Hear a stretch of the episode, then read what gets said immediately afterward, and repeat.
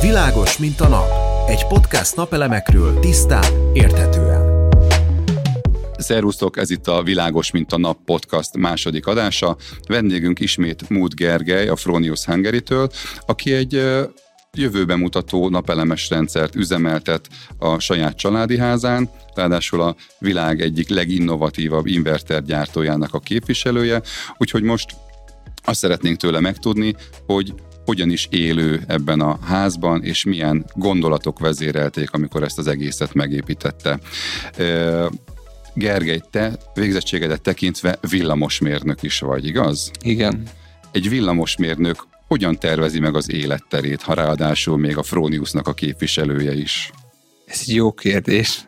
Nehéz volt a, a koncepciónak a kidolgozása. Volt egy jó pár a alap cél, amit el szerettem volna érni az építkezésnek a legvégén. Az első három az a építészet, a gépészet, illetve a villamosárgia a szektornak a összeolvasztása. Itt ezt egy példával kellene megmutatni az, hogy legyen kihasználva a nyári időszakban az árnyékolás technika, mondjuk egy előtető megfelelő méret használ, de ne legyen olyan mértékű leárnyékolás, hogy ez a téli, őszi, illetve tavaszi időszakban ne tudjon hőnyerességet adni az épületnek. Így jön a gépészet a, a képbe, ahol a megfelelő hűtés a nyári időszakban, illetve a megfelelő fűtési rendszert alkalmaz a téli időszakban, és nyilván a villamosenergia szektor, hiszen napenergiáról szeretnénk nem csak a, a fűtés, hűtést, hanem a, az épületnek az egyéb eszközének a működtetését, illetve fel akartam készíteni is a rendszert, hogy későbbiekben egy e, elektromos autó, akár egy kétirányú energiatállási megoldásként is tudjon üzemelni. Tehát akkor már az épületnek a tömege, tájolása, nyilászárok elhelyezésével is már akkor, ha jól értem, a hőigényeket, akár a hűtésre, akár a fűtésre, azt a minimálisra csökkentve, ez volt akkor, akkor egy tervezési szempont, meg gondolom akkor így a fűtött tömeg, vagyis a fűtött, igen, térfogat meg a lehűlő felület aránya is, tehát ugye akkor valószínűleg egy viszonylag egyszerűbb épület rajzról beszélünk, vagy? Igen, igen, egy egyszerűbb kialakítású. Azt lehetett látni, hogy két irány lehetséges. A kicsit gyönyörűbb és nagyon látványos épületnek a kialakítása, és így egy csökkentett műszaki tartalommal, vagy pedig a másik büdzsét választja az ember, hogy egy kicsit komolyabb gépészettel, de egyszerűbb épületi kialakítással is tájba talán jobban beilleszkedő kialakítást tudunk választani. Így Tehát az esztétika helyett sokkal inkább a hatékonyság, a gazdaságosság jobb, korszerűbb könnyebben fenntarthatóság felé mentetek akkor el. Igen, funkcióitást tartottuk előtérben, amikor kiválasztottuk a, a főbb mozgatórugókat a, a rendszernek. És, és akkor már akkor az épület tervezésnél akkor már szempont volt a napelem igen, a cél az volt, hogy a téli időszakban, hogyha van mondjuk egy naposabb időszak, akkor az épületnek a hő tehetetlenségét kihasználva a beton, illetve a, a fűtési rendszerbe hőt eltároljunk, és így egy nappal később, ha mondjuk egy kicsit zimankósabb az időjárás, kevesebb napenergia van, akkor kevesebbet is kelljen fűteni, és ezáltal kevesebb energiát kell mondjuk a házatból vételezni. Mm. És így jutottunk el a fő célig az, hogy a napelemes rendszer legyen az egész épületnek a, a szíve, az döntse el, hogy milyen irányba is megy el az energiatárolás. Térjünk vissza kicsit az alapokhoz, milyen építészeti megoldásokat alkalmaztál? Hagyományos építészet, vagy valami speciális, könnyű szerkezetes? Milyen lett a házad? A tapasztalati úton e, azt e, láttam, hogyha a hagyományos tégla technológián menjünk el, ott nagyon sok e, hőtárolási lehetőség van, a könnyű szerkezetes háznál viszont a levegőn kell gyakorlatilag csak fűteni, és emiatt eh, kevesebb energia ráfordítása, de folyamatos energia ráfordításra van szükség, és ezt egy kicsit jobban láttam eh, adaptálhatónak a napelemes rendszerhez, és ezért is választottunk eh, könnyű szerkezetes házat, azon belül is olyan anyagokat választva, amik megülő vagy pedig fenntartható forrásból származnak, így a hőszigetelése is a hagyományos hungarocelleshez képest egy ilyen préselt fa hőszigetelési rendszer, uh-huh. illetve a, a falaknak a hő szigetelése szintén hasonló anyagból valósult meg, egy fa aprítékszerűségnek lehetne mondani, míg a födénbe pedig egy ilyen fújt, fújt rendszer, ami nyilván a, a felfújás levegő nagyobb hőtállási lehetőség vagy izolációt fog megvalósítani. Ezen kívül még kicsi szépséget bele akartam tenni. Gyerekkoromban nagyon szimpatikus volt a norvég, németország, ausztriai tetőrendszerek, hogy zöld tetőt raknak. Nyilván itt egy kicsit aggódtunk, meg statikailag többet kellett utána járni, hogy elbírja a 15 tonnányi földet a, a rácsos tartószerkezet, de ezt nagyon szerettük volna, és relatíve most már érhető áron is van.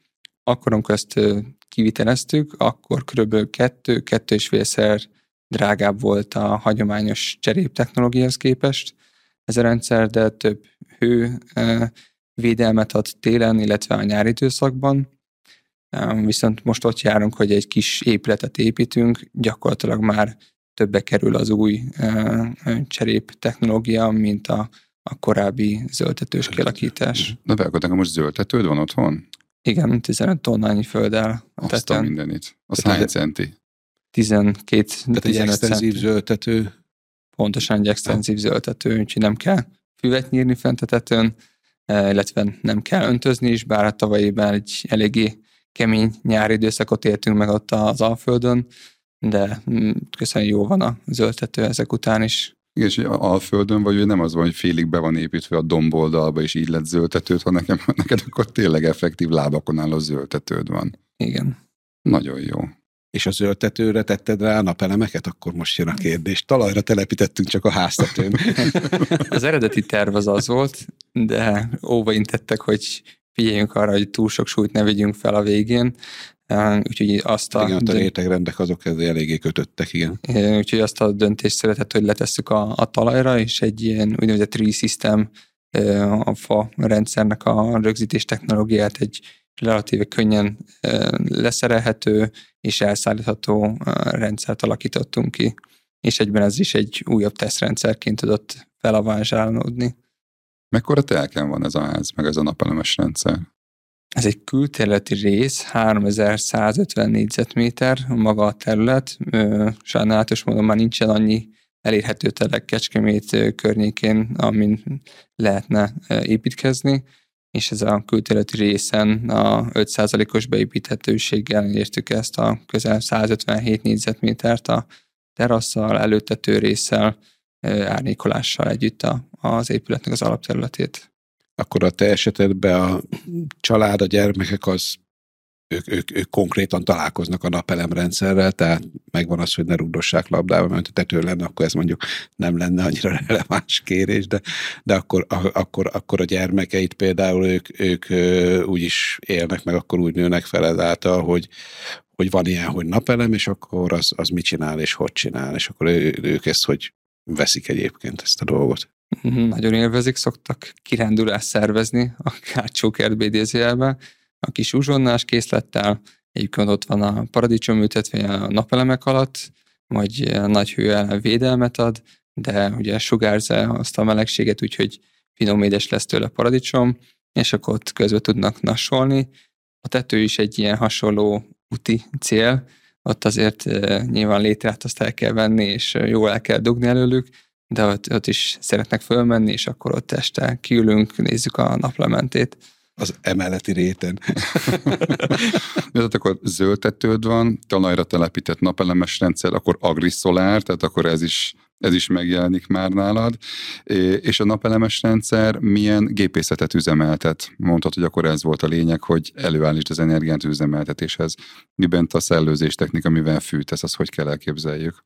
Az épületnek a hőenergetikája akár egy hatékonyság szempontján nem túl jó rendszerként szokták a villanykazánt megjelölni, az is tudná ezt biztosítani, de hosszabb távon gondolkozva a hőszivattyú mellett tettük le a voksunkat, pont azért, mert a téli időszakban hatékonyan kell az energiát előtani, a hőenergiát, és ebben az esetben, amikor kevesebb napenergia rendelkezésre, azt minél jobban fel akarjuk használni.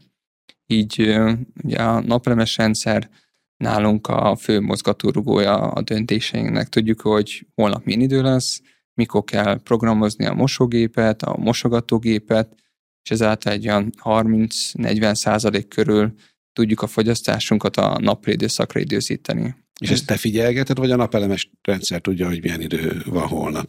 Ez mind a kettő is lehetne, de proaktívan mi is nézzük. Nyilván ez kell egy társ az életben, a feleségem is, úgyhogy nagyon fontos, hogy ő is ezt a, a, a hát a kihívás, vagy ez életmódváltás szenvedett. a dologban. Igen, de, ebben is partner. De mindenki figyelgetett, tehát szaladó elszámolás van.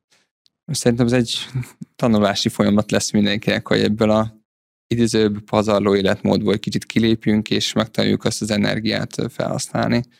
Um, nagyon jó példa reggelent, amikor szombaton fölkelünk, és készítjük a kávét, illetve a, a reggelit, kitesszük a telefont a pultra, látszódik, hogy a napenergia hogy megy a hálózatba, az épületbe, egy okosmérőnek a segítségével, hogy gyerekekkel tudjuk állítani a fokozatot, hogy most csak kávét főzünk, most már kezdjük a tojás is főzni.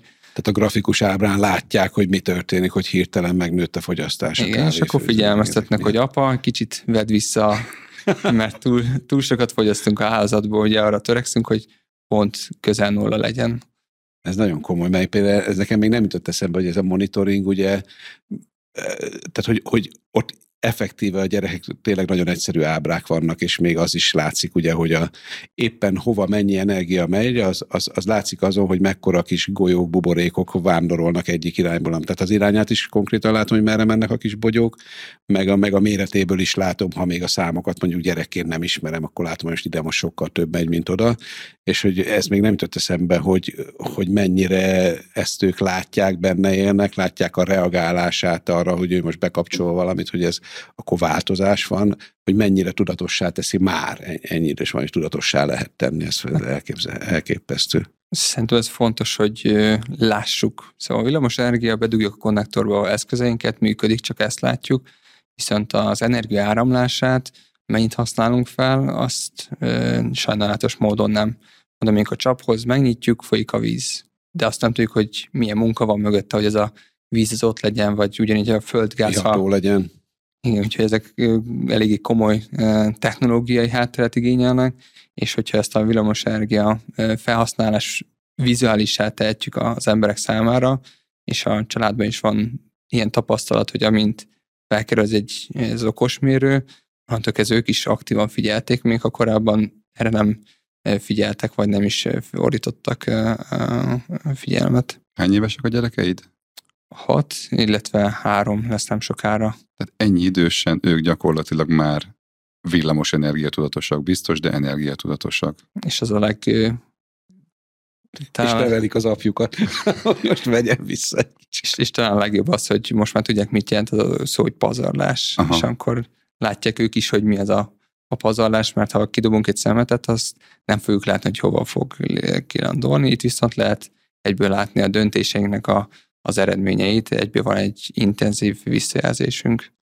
És akkor minden területen ennyire belevonod őket az energiatudatosságba, a környezetgazdálkodásba? Most már említetted a hulladékot is, de akkor minden környezet ennyire tudatos vagy? Próbálok törekedni, nyilván mindig vannak fejlődési lehetőségek. Most például a csomagolásmentes bevásárlás mellett próbálunk minél több és több terméket úgy vásárolni, egészen meglepő eredményeket lehet elérni. Korábban a, a 110 literes kukát is négyedik tudtuk csak megtölteni a szelektív hulladék különgyűjtésével, most meg gyakorlatilag egy kis pékárus zacskóba hetente gyűlik össze a szemét, és az is inkább a porszívóból kívül szemetet akarja, vagy zsebkendőket. Akkor kézenfekvő, hogy komposztáltak is gondolom a kert végében, hogyha mindent ti termeltek, meg vagy legalábbis zöldségek egy részét. Igen, ez mindenképpen komposztálom a kezetektől kezdődően. Uh-huh. Figyelj, magától értetődik, de mégse egyértelmű, de muszáj megkérdeznem, hogy vannak ezek a klassz grafikus ábrák, amiket a gyerekekkel is nézegettek. Milyen invertered van otthon? egy olyan rendszert választottam, hogy későbbiekben ezt tudjam bővíteni akkumulátoros rendszerre. Nyilván nem teheti meg mindenki, hogy kidobja a meglévő gázkazányát, és hőszivattyúra térjen át, vagy éppen leváltsa az autóját elektromos autóra. Mi ezt szoktuk mondani, hogy mindenkinek van egy személyes energia átalakulási folyamata, és ebben kívánunk megfelelő rendszerekkel támogatni. Nálunk a, a Gen 24-es inverter áll rendelkezésre, ő vezérli a hőszivattyút, a napidőszakban engedi csak működni, és amint nappal több energia megy ki hálózatba egy bizonyos beállított értéknél, akkor egy úgynevezett emelt hőmérsékleti állapotba kapcsolja. Innen a komfort hőmérsékletet állítja be mondjuk a padlófűtésnél, hanem egy 4 fokkal magasabbra, és ugyanígy a melegvíz eltársa. És amint még több energia megy ki akkor még egy nagyobb fokozatra állítunk. És ezzel a nagyon egyszerű, tényleg pár tízzel forintos relék meg bekötözése, a 30-40 százalékos önfelhasználási értéket azt fel lehetett tornázni 60-65 százalékra. Úgyhogy még ebbe akkumulátor sincsen, tehát hogy a, a helyben felhasználást növeled. Igen, általában mindenki az akkumulátorhoz nyúl, mint első energiatárási folyamat, de itt a hő az a legegyszerűbb és a legnagyobb hát hőtömeggel rendelkező hát lehetőség. Meg egy folyamatos igény, ugye a használati melegvíz által nem csak télen, hanem egy nyáron is egy folyamatos és nagy igény az akkumulátor a legkényelmesebb megoldás, ugye? Csak Van. hát a legdrágább is. Igen. Azt is hozzá kell tenni. De hogyha elkezdünk figyelni erre, hogy hogyan is fogyasztunk az épületbe, gyűjtjük az adatokat, a, a SolarWeb-en a monitoring felületen már lehet szimulációt végrehajtani egy év után, hogy az adott felhasználási környezethez, rendszerhez mi az akkumulátor méret, ami idézőben a optimális kialakítás. Nekünk a legkisebb akkumulátorra 80% fölé tornázható a önfogyasztás, vagyis minden hetedik kilovattórát kell majd mondjuk bruttó elszámlásban megvennünk az áramszolgáltatótól. Miért is olyan érdekes mondjuk ez a hetes szám, a, ha hétszeresére fogják növelni a villamos energiának az árát, akkor mi ott leszünk, mint most valaki napelemes rendszer nélkül jöhet a kérdés, hogy mikor fordul elő, hogy hétszeresen növelünk valaminek az árát. Hát tavaly láttuk a gáznak. Bármikor. És, és egy év ezelőtt valószínűleg mindenki furán nézett volna, hogy mi írt számítunk ilyen horror áremelkedésre, és sajnos nem tudjuk kiszámítani. Hát persze. És akkor ezt a rendszert te magadtól találtad ki, és csináltad meg ilyen klasszra, vagy hallgattad a Péternek a podcastjét, amikor erről beszél, és, és az alapján. Gyanítom, hogy már régebb volt a üzemel, mint az elmúlt hónapok, úgyhogy igen, ez, sejtem a választ. Igen, az évekkel előtte már készültünk, illetve a különböző gyártók, idéző beszállítóknak a, a kiválasztásán is fontos volt, hogy lehetőség szerint Magyarországon gyártott terméket használjunk, vagy európai gyárakból származó terméket választunk ki, és ezeknek a szinergiájára alapozzuk, illetve amíg fontos volt, ha ezek nem valósíthatóak, akkor javítható, szervizelhető termékeket építsünk be. Akkor azért ez egy jó visszacsatolás nekünk is, hogy Péter nem vagy egyedül a gondolataiddal, hanem van, aki ezt a, ezt a gyakorlatban is alkalmazza. Hát igen, meg, meg így, ahogy beszélsz róla, így bennem az az, az érzés jön elő, hogy, hogy valójában az embernek ez nem ettől lesz boldog, de nem kicsit hozzátesz a, a felhőtlen boldogságához egy családba, hogy nem, attól, nem, nem úgy vagyunk boldogok, hogy közben áttoljuk egy homlokrakodóval a szemetet a szomszédtelekre, és ezért minket nem zavar, és egyre magasabb kőfalat húzunk, hogy ezt ne lássuk, és a szak se jöjjön át, hanem, hanem, hanem úgy lehet boldogan élni, hogy Hát nyilván energia befektetéssel, de nagyon kicsi ráfolytással, odafigyeléssel meg lehet azt tenni, illetőleg itt a napelemes rendszerre visszakanyarodva, ugye a helyben felhasználás az, ami a, a, az egész ellátórendszernek is a legelőnyösebb, mert ez által a csúcsidőszakban a fogyasztások drasztikusan leesik, nem este hatkor kezd el ezerre füstölni, a, vagy füstölni, szóval, hogy dolgozni mondjuk a hőszivattyú, amikor amúgy is a legnagyobb fogyasztás van a hálózatról, hanem, hanem akkor e, dolgoztatja a, a napelemrendszer lelke az inverter, ami, ami, ami hát azt tudni kell, hogy nyilván ez nem a legolcsóbb inverter a piacon, valószínűleg nem is a legdrágább, de olyan pluszokat tud, amiket, hogyha az ember meg akar építeni, ezek a vezérlések, egyebek más eszközökkel, hát akkor a messze a legjobb átteljesítmény arányú berendezés és egy jövőben mutató dolog, ami mindent is tud, tehát bármit lehet tenni. És akkor elektromos autóval te közlekedsz és töltöd már otthon, vagy ez még a jövő zenéje? Ez még jövő zené lett volna, de ahogy itt bezuhant az utóbbi időszakban az elektromos használt autópiac, így most leváltottuk a, a korábbi autót, és most egy elektromos autóba investáltunk. Nagyon pozitív eredmények vannak. Azért árnyalja a képet, hogy jelenleg nálunk magas a házati feszültség, úgyhogy sajnos módon pont hétvégén majdnem 8 kW energiát a teljesítményt a hálózatból vételeztünk, mert olyan magas volt a feszültség, hogy a, nem tudott működni a napelemes rendszer, az akkumulátor se, és így az autót is, meg a fűtést is, vagy éppen a sütést azt a hálózatról kellett megoldanunk. Nyilván ez benne van az, hogy ilyen problémák előjöhetnek, de nyilván a DMS is ezt orvosolni fogja, ez egy átmeneti a hálózatoknak ez a túlterheltsége, ami miatt most ez az ideiglenes visszatárpalási tilalom is van, ez már a te rendszerednél is konkrétan jelentkezik, és ha szigorúan veszem, vagy ha komolyan veszem, akkor erős, erős forintokban is jelentkezik negatív oldalon már nálatok, és akkor így gyakorlatilag.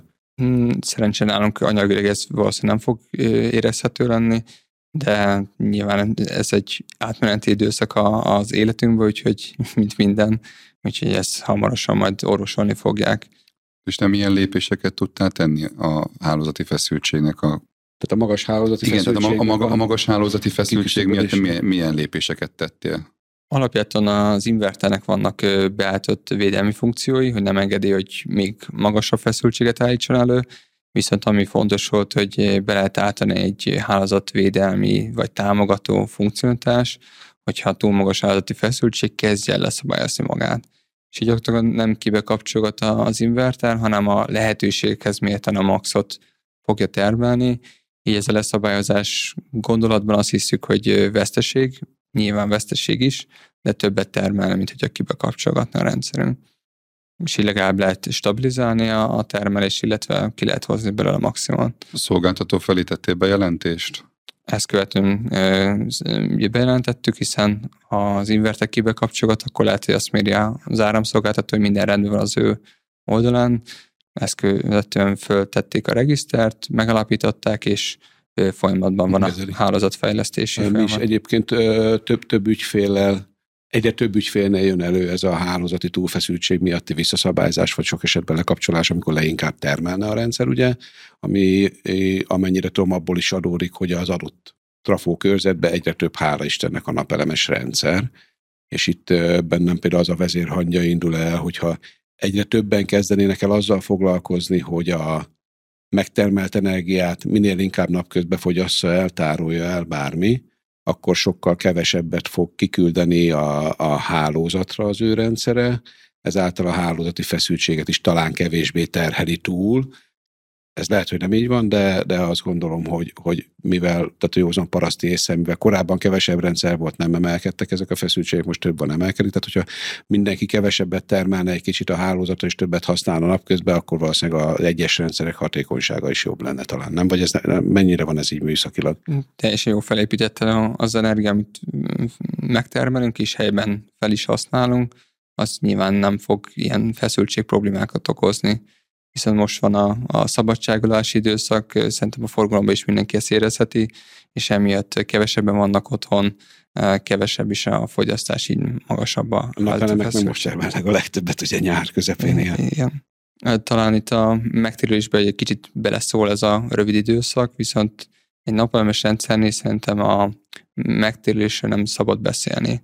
Egy párhuzamot, hogyha engedtek vonni akár itt az öltető, vagy egy másik témakör esetében, amikor 30 év ezelőtt a szüleim építkeztek, akkor mindenki lebeszélte őket a hőszigetelésről, mert hogy az soha nem fog megtérülni.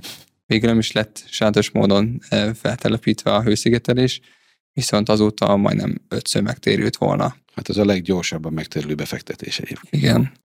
Ennek ellenére nem tudjuk, hogy milyen kihívások elé állít majd minket az élet, és amit már nem lehet bemutatni fiskálisan megtérülés, arra még egy rapáta szerintem mindig rá kell tenni, és az lesz a 40 vagy 30 év ki mennyire számítja ezeket a rendszereknek a, a megtörlését, egy háznak az építését, akkor fogja igazán visszahozni az árát, és tényleg meg fog ilyen szempontból térülni. Míg a napelemes rendszernél meg nagyon jó példa az, hogy most jelenleg saját magamnak dolgozik, és ez az energiát már senki nem fogja tudni elvonni tőlem.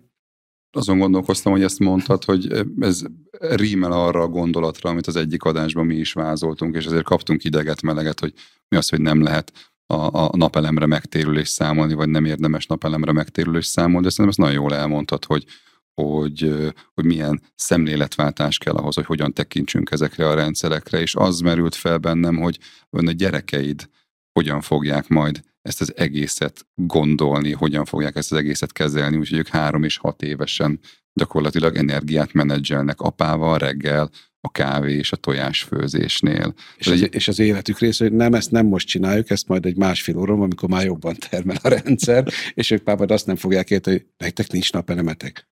Hogy, hogy, és nem mentetek még tönkre, tehát hogy biztos, hogy teljesen más Hát igen, e-, egészen, egészen más dologba szociál, szocializálódnak már ők, úgyhogy nagyon ügyesen edukálod őket, ezért gratulálok. Köszönjük szépen. A kis sztori, hogyha még belefér a pár hónap ezelőtt egy bölcsödét létesítettek a óvoda mellett, és áramszünet volt ott a körzetünkben, és emiatt a gyereknek is otthon kellett maradnia, és másnap nagyon büszkén mesélte az oviba, hogy nálunk nem volt áramszünet, mert a napelemes rendszerről működtettük a házat.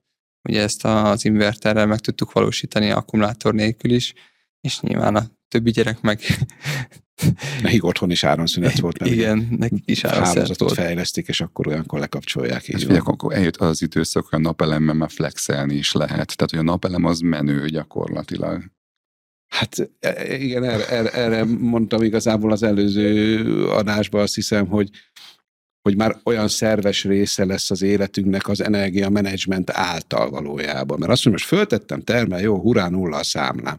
De hát e, egyrészt az elszámolási rendszerek, motivációk, meg fenntarthatóság miatt ugye ez, ha akarom, ha nem meg fog változni, mondhatnak ránk bármit, és innentől kezdve van egy energiatermelő berendezésem, akkor én menedzselem, hogy mit csinálok az az energiával, nyilván úgy, hogy ez nekem a legjobb legyen, meg a leghasznosabb, és ráadásul ez egybeesik azzal, hogy a környezetemnek is a legjobb. Tehát, hogy tényleg szerves része lesz, mint egy cserépkája, vagy egy hőszivattyú, vagy bármi. Tehát, hogy... És szerintem az utóbbi tavaly év rámutatta, hogy függetlenedés, külső behatástól való rezisztencia az mindenkinek a komfort zónája az idei időszakban nekünk is ez egy fontos dolog volt, hogy ha eljöttünk arra a szintre, hogy külső energiaforrás kell bevonni, az minél kevesebb legyen, vagy ne fájjon majd anyagilag annyira, hogy meg tudjuk fizetni, mert nem tudjuk, hogy mit hoz majd a jövő, úgyhogy ebbe az irányba el kellett nekünk is mozdulni. Hát igen, és ezek a, ezek a ráfordítások, ezek, ezeknek az üzemeltetése nyilván igényel befe, energiabefektetést, odafigyelést, valamennyi kis időt, ami egyre kevesebb napi szinten, de sokkal önállóbban és jobban fenntartható ezáltal a, a dolog, míg egy kényelmes történet, az meg általában drága is. Nem biztos, hogy hasznos mindenkinek. Gergely, nagyon szépen köszönjük, hogy eljöttél és elmesélted kicsit, betekintést engedtél az életedbe, hogy hogyan éli egy villamosmérnök az életeit, életét, de talán ez nem csak a villamosmérnököknek adatik meg, hanem mindenki, aki fenntarthatóságban, fenntarthatóan gondolkodik. Köszönjük, hogy elfogadtad a meghívást. Köszönöm szépen a lehetőséget. És következő alkalommal egy hasonlóan érdekes vendéggel fogunk nektek kedveskedni. Addig is tartsatok velünk, iratkozzatok fel, kommenteljétek az elhangzottakat, hogyha egyet értetek azzal, amit Gergő mondott, akkor is, ha nem értetek egyet, akkor is arra is kíváncsiak vagyunk. Úgyhogy találkozunk a következő adásban. Szervusztok! Szervusztok! Szervusztok! A világos, mint a nap házigazdái Ragonca Ádám és Kujáni Péter segítettek neked eligazodni a napelemek világában. Ha tetszett az adás, ne maradj le a többi epizódról sem. Iratkozz fel a műsorunkra kedvenc podcast lejátszódon vagy a YouTube-on. További személyre szabott szakmai támogatásért keres minket. A leírásban megtalálod a hozzánk vezető utat.